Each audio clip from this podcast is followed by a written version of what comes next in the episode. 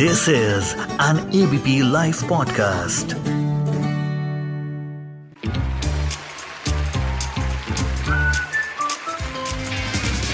Ladies and gentlemen, the unknown movie review. Hello guys the unknown movie review में मैं हूँ आपके साथ सार्थक कपूर और इस शो में मैं बात करता हूँ कुछ अननोन फिल्म्स के बारे में।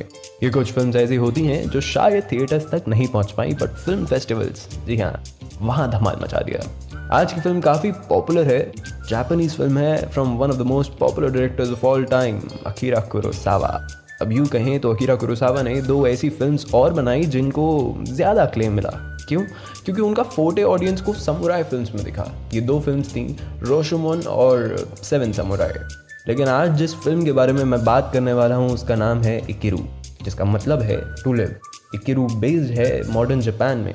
फ़िल्म के प्रोटैगनिस्ट का नाम है मिस्टर कांजी वतानबी जो एक सीनियर पब्लिक सर्वेंट है and he finds out in the very few minutes of the film that he has terminal cancer और काफ़ी कम समय है। तो ऐसे मौक़ों पर इंसान या तो बिस्तर पर बैठ जाता है और अफसोस करता है, पर इनके केस में इन्होंने सोचा कि जो बचा कुचा समय है, उसको जिया जाए। इस फ़िल्म को कुरोसावा ने दो भागों में बांट दिया है।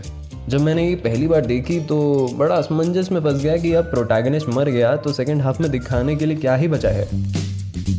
पर नहीं, Kurosawa being legend has flawlessly brought meaning to each of the frame पूरा first half revolve around Watanabe कि उनकी लाइफ में कैसे एकदम से हॉल्ट लग गया है। Um, एक कम्युनिटी ग्रुप है जो हर हफ़्ते गवर्नमेंट ऑफ़िस के धक्के खा रहा है और एक और वो भी किस चीज़ के लिए? एक पार्क के पीछे।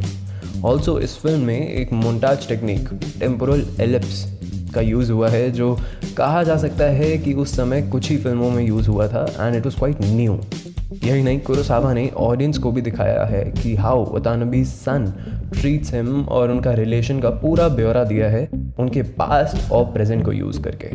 जब वतानबी को समझ आता है कि ना अपने ऑफ़िस ना अपने घर पर चैन है he wishes to live his life to the fullest on his own terms as I said the film is based on modern Japan he gets introduce to a novelist who gives him a glimpse of the modern Japan.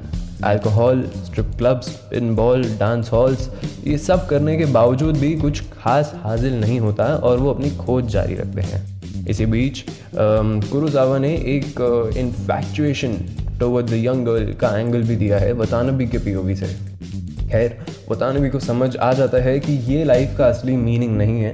And he has something else to achieve फिर एकदम से second section शुरू हो जाता है, जहाँ बतानबी का funeral scene है और पूरा खानदान कड़ियाँ जोड़ने में लगा है कि उनको कैंसर के बारे में पता था या नहीं, पार्क किसने बनाया ब्यूरोक्रेसी थी या नहीं और ये सब।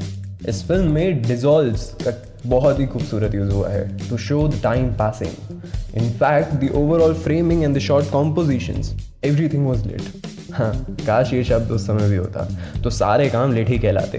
तो भैया, मुद्दा ये है कि वैसे तो ये स्टोरी लाइन कई हॉलीवुड फिल्म्स में हमें देखने को मिली है, पर किरू क्यों अलग है? वो अपने कैरेक्टर्स के पीओवी की वजह से या, ये कह लीजिए कि non linear use of time का जो इस्तेमाल हुआ है, वो बड़ा ही खूबसूरत है। तो आज के लिए बस इतना ही, फिर लौटूँगा अगले हफ़्ते एक नई रिकमेंडेशन के साथ। तब तक के लिए सायो नारा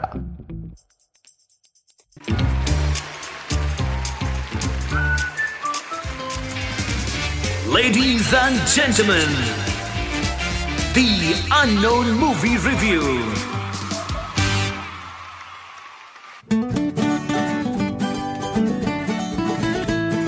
This is an ABP Life podcast.